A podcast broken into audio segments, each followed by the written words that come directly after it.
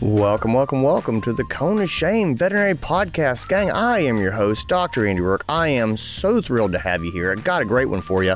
I invited my friend, the wonderful, lovely, fantastic, original anesthesia nerd, Tasha McNerney, CVT, CVPP, CA. W X Y Z.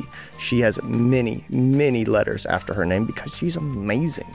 Uh, I brought her in and I gave a challenge to her. I threw down the gauntlet and said, I, I challenge you to raise my anesthesia and pain management game without me having to buy anything.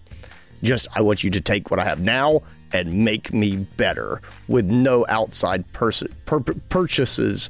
And she uh, she picked the gauntlet up and slapped me with it, uh, and it was amazing. She really brought the knowledge, and I demanded satisfaction, and I got it.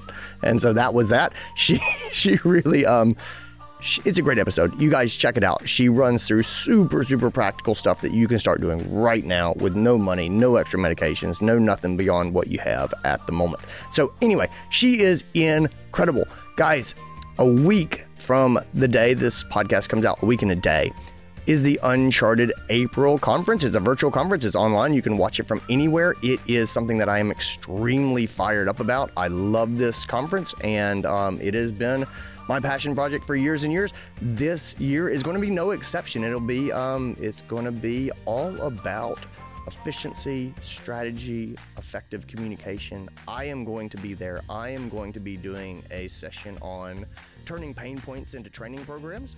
So if you're like, we have problems and I don't know how to get my head around uh, communicating them to my team in a way that they'll change their behaviors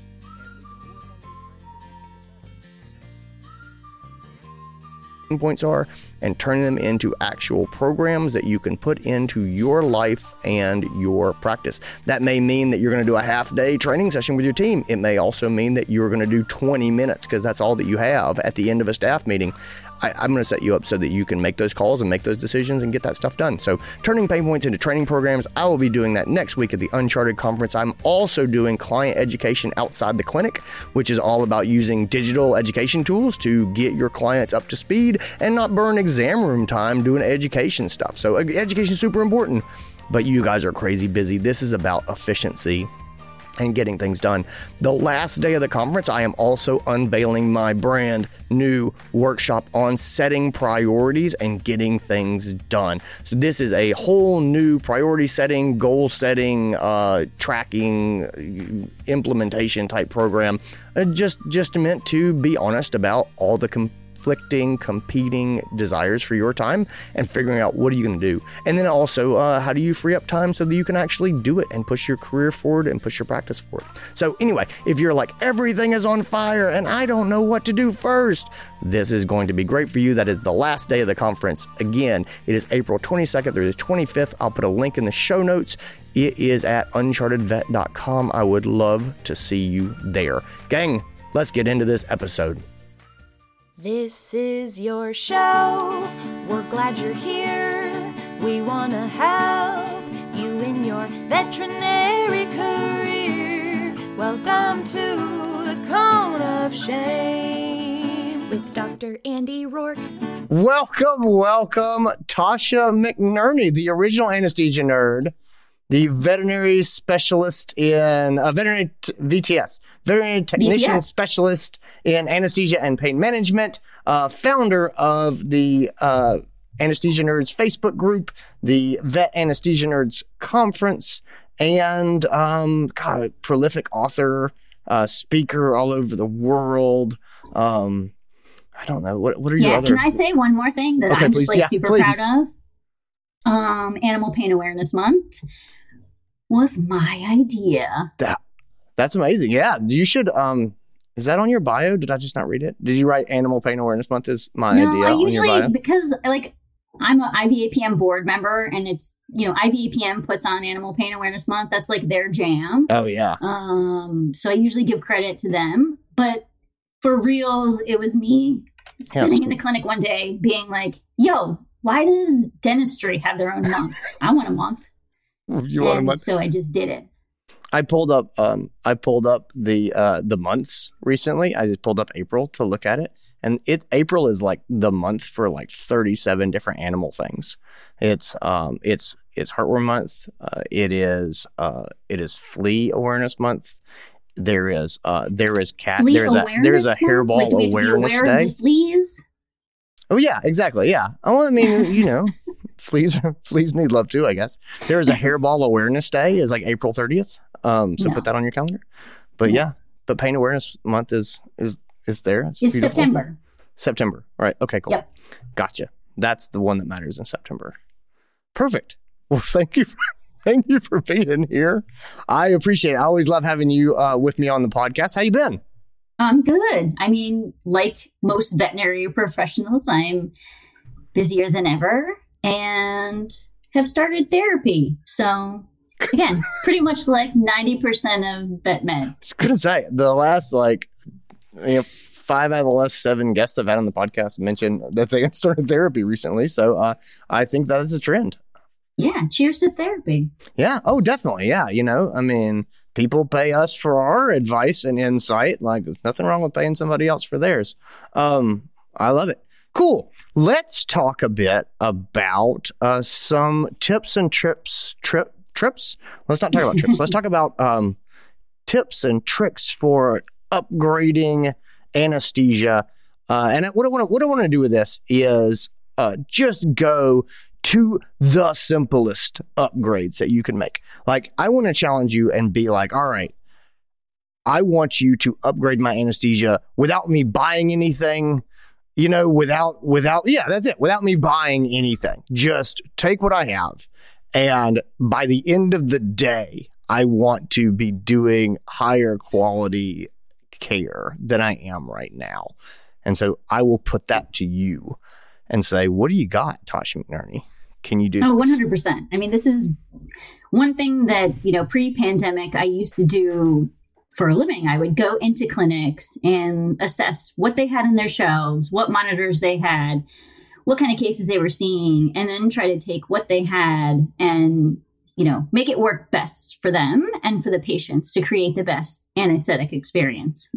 And I think that there's a lot of things that I could talk about. I have a lot of soapboxes I can stand on, but uh, let's just talk about a few today. And one of the things I think where you can, again, patient best practices is use a laryngoscope when you're intubating your patients.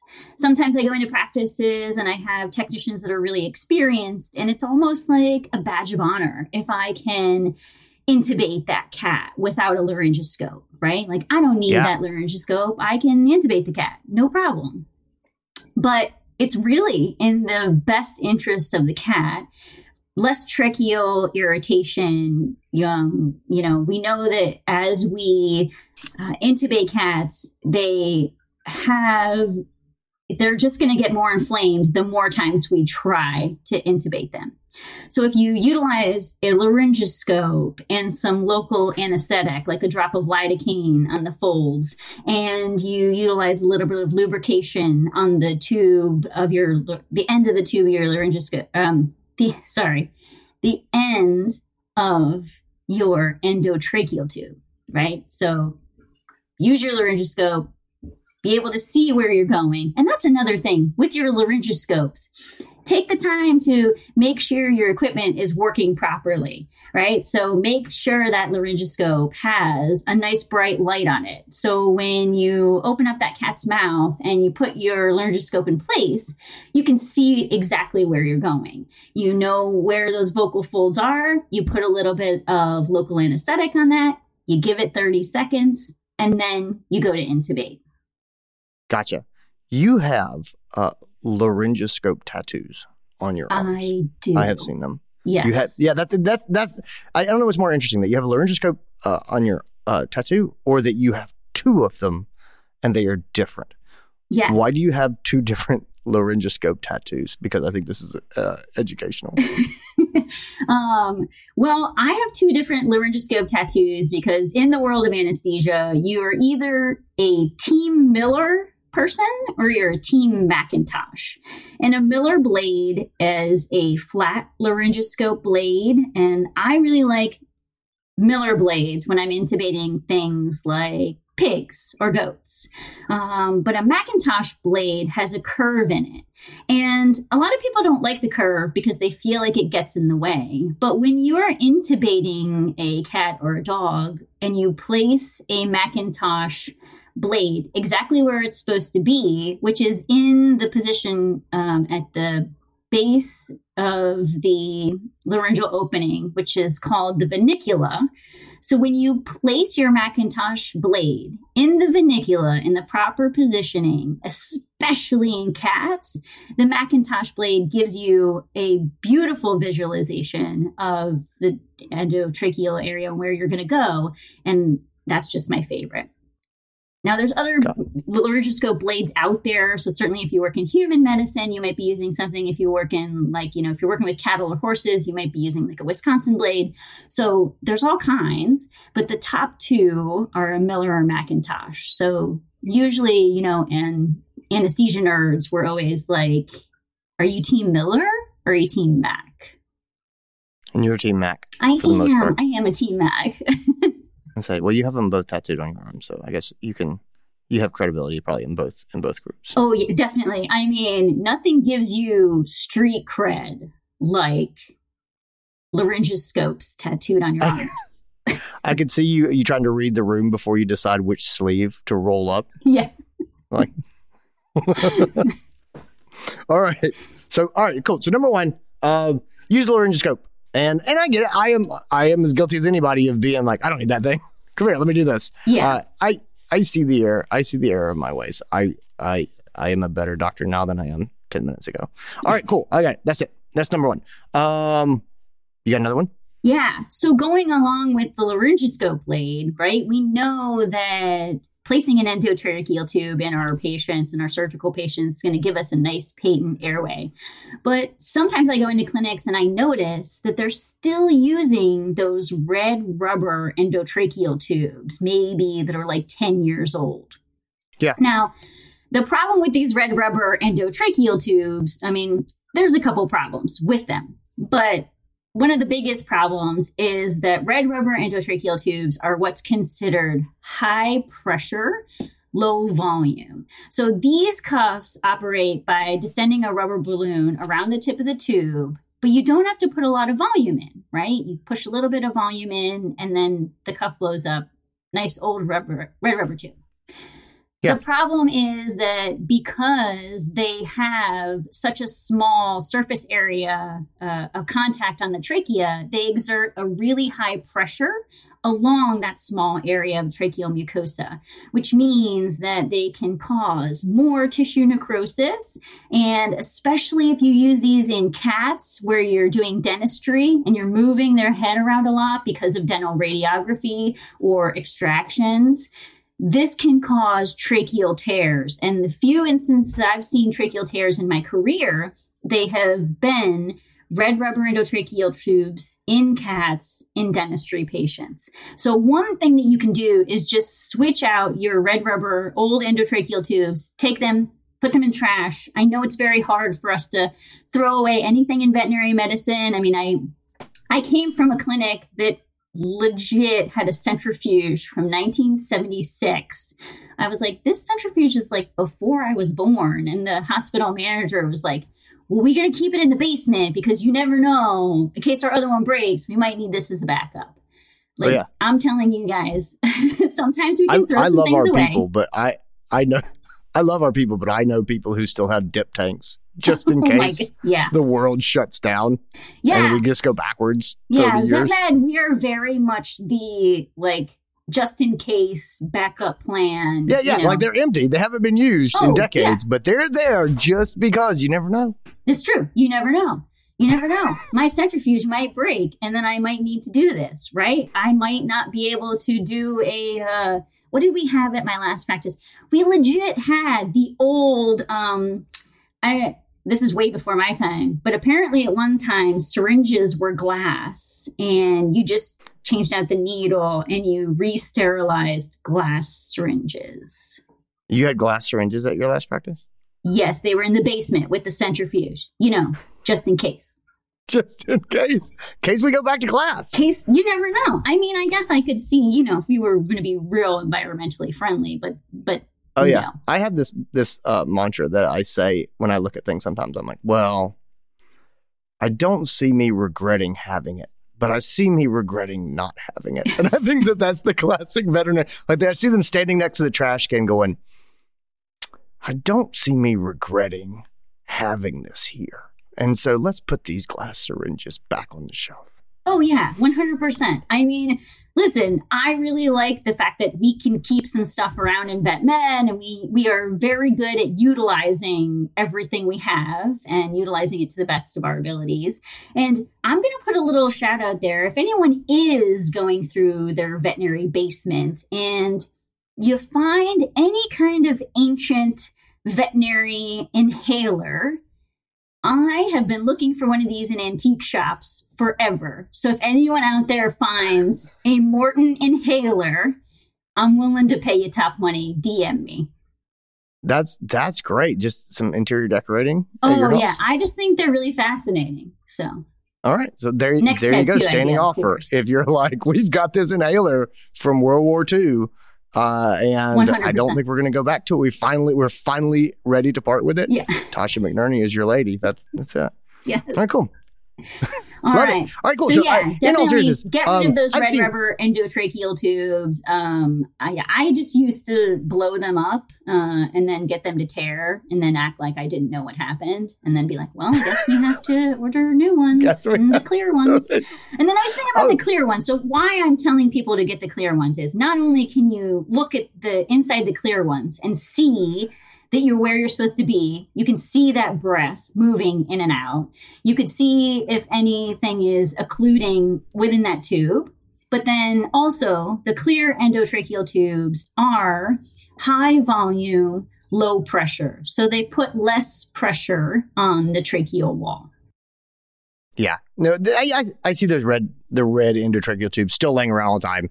Uh, it's funny when you say that. I, a lot of them, a lot of them have like the feel of old plastic. You know what I mean? Yes. Like when you blow them up, they kind of crackle and crinkle like a, it's like an old tire uh, kind of feel to it. Yeah, that that makes sense. I, I I understand why people are just like, you know what? Let's just you never know. Let's just keep them in the drawer. I I think I think this is a good this is a good excuse just to go ahead and get those out and and chuck them.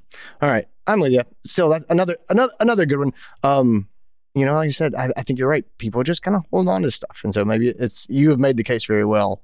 Uh, those things just need to get put away. All right, I love it. Uh, you got another one? I do have another one. All right. So this one might require you changing a little bit more than just actually using the laryngoscope that's in your drawer. Um, but what I will tell Okay. you is that you already have these things in your practice. You just might not be utilizing them in this way. And this is butorphanol and buprenorphine. And Okay. what I've kind of heard out there on the anesthesia nerds and in the interwebs is that we utilize buprenorphine or buprenex quite frequently for cats. And there are some practices that don't utilize buprenorphine for canine patients. And then sometimes what I'm hearing about is canine patients undergoing really painful abdominal surgeries with just butorphanol as the main analgesic. And we know that butorphanol does not function as a really good analgesic. We know that it is a kappa agonist, which means very low analgesia, but really good sedation. And unfortunately, butorphanol is a mu antagonist, right? We we know that it goes to the mu receptor and blocks it, which that's not what we want. We want that mu receptor to be activated because that's going to provide a nice feeling of euphoria, analgesia, you know, different ways that the brain is going to interpret those pain signals. That's what we want. And buprenorphine can provide that. And buprenorphine can be used in canines. It can be used in felines. It can be used in rabbits. It can be used in ferrets. It's a really nice opioid. It gives, you know, you can be used it in a variety of ways. You can give it IV. Uh, I know with cats, we give it quite a bit oral transmucosally. You can even give it oral transmucosally to small dogs. You usually just have to up your dose. And it does become cost limiting. I mean, I wouldn't give an oral transmucosal dose of buprenorphine to a German Shepherd, right? Because the volume is just going to be so much. But I would certainly give a intravenous dose of buprenorphine to a German Shepherd that might be undergoing gastric foreign body surgery, especially if the choices on my shelf are butorphanol or buprenorphine, right? If we're gonna go do something that is painful to this patient, I'm gonna choose the analgesic on my shelf that's gonna provide the most analgesia. And if I'm looking at butorphanol versus buprenorphine, we should be choosing buprenorphine. Okay. All right. So a couple of things. Do you think that vet clinics are using more butorphanol and buprenorphine now than they were before because of uh, increasing restrictions on your um, like C2 opioids? Oh, 100%. Yes. And I have heard from some vet clinics that honestly, the paperwork and the regulation that goes around just simply getting Schedule 2 opioids into their clinic is a headache they don't want to deal with. So yeah, I'm I'm seeing more of that Yeah. of where vet clinics are just going. I don't want to have this. Like they're, I get like not wanting to have fentanyl. Like I, Yeah. I get that. You know, that's that's dicey stuff these days. Um, and if you're living in you know prescription uh prescription drug uh hotspots and things like that where we have people have real problems. I, I get not wanting to have it. Maybe even the building just for security reasons and things like that. I, I, I get it. I, I'm just trying to sort of balance those things. So I, I, I, hear what you're saying about buprenorphine. I think that there, there's also this. Um, it's one of those almost like it's it's a legend. I think a lot of us. I, I tell you, when I look at the German Shepherd and I think of Buprenex, I'm not going to lie. I think, wow, that looks expensive. Uh, just just when I look at it, do you think that's fair? Oh, I think that's fair. Um, but I think if you are looking at the German Shepherd who's about to undergo anesthesia, the nice thing is uh, you don't have to go crazy high on a dose of buprenorphine, right? And when we combine buprenorphine with other analgesics like lidocaine, right? Give a little lidocaine before your propofol, dirt cheap, MAC reducing, multimodal analgesia. So it's all about choosing the right protocol for the for that patient.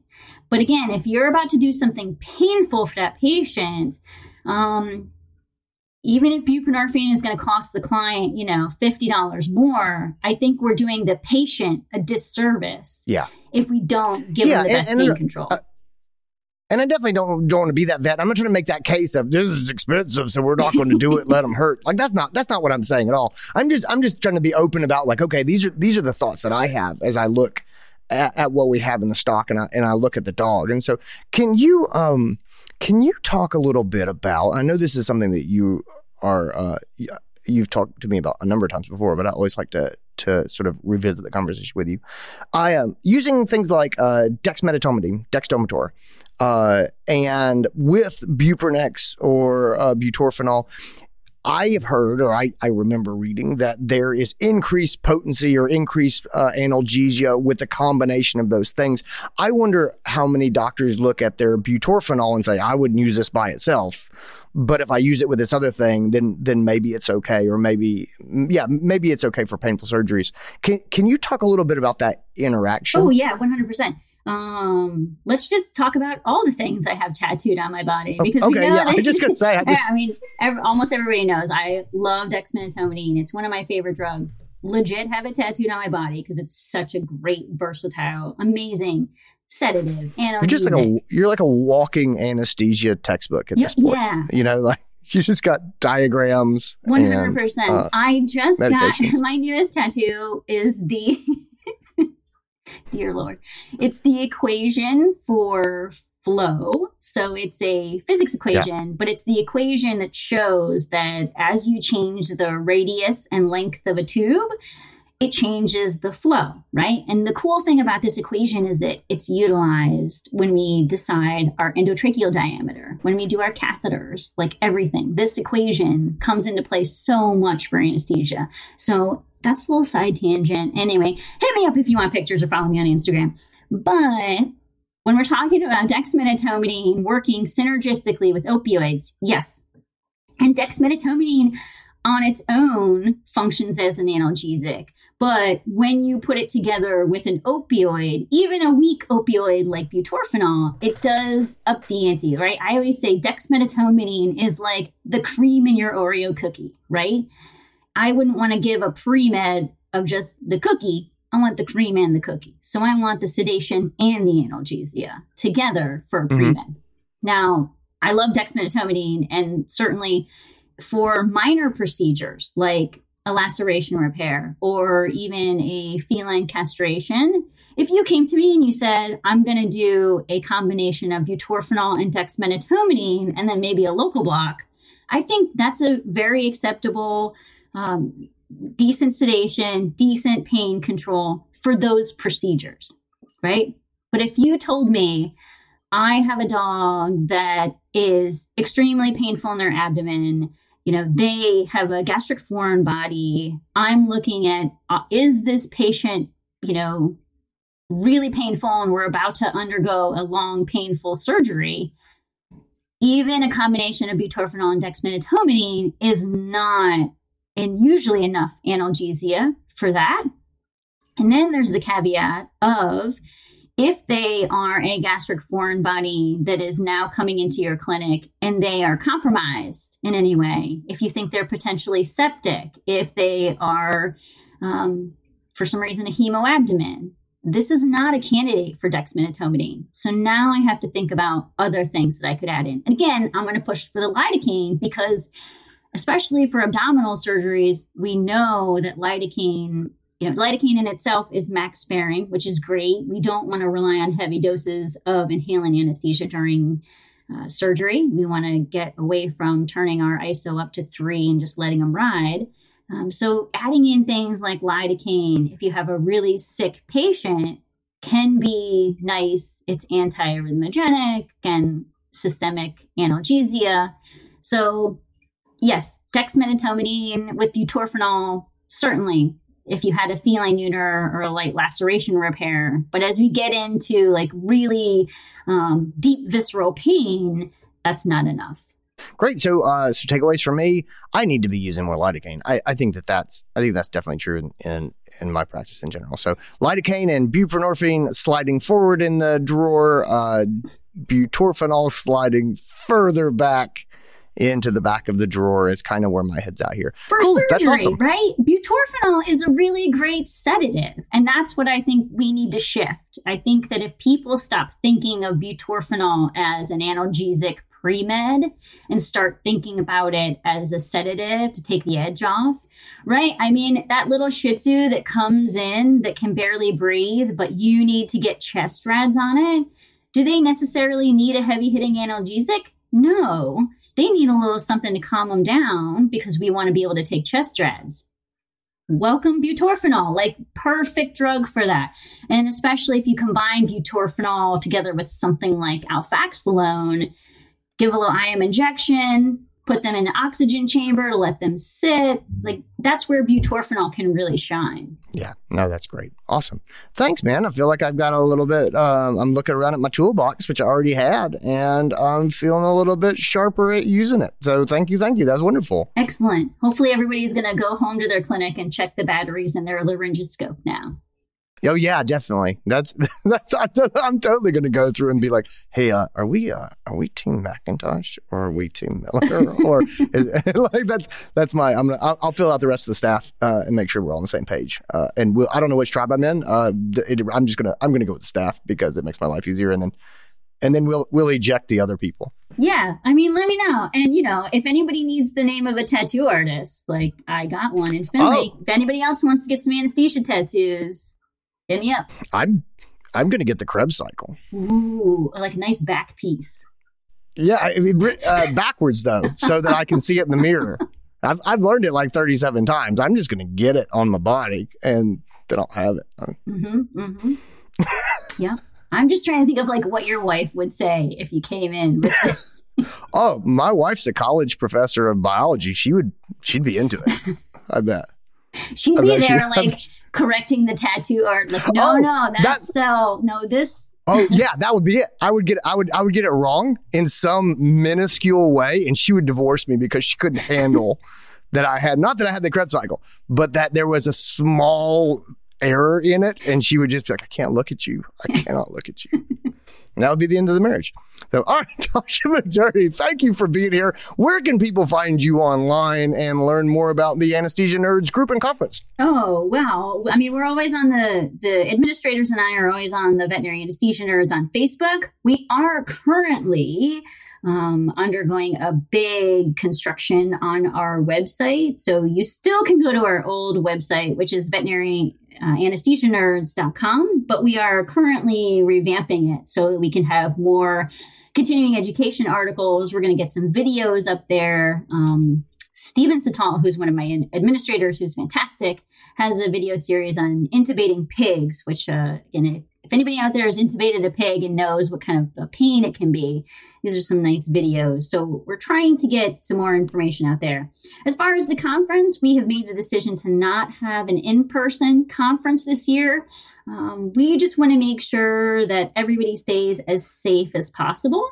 And we're going to bring it back next year in person in Las Vegas and just have like a big, amazing time nerding out in Vegas on anesthesia going to be fantastic. Thanks again for being here, Tasha. Thanks for having me.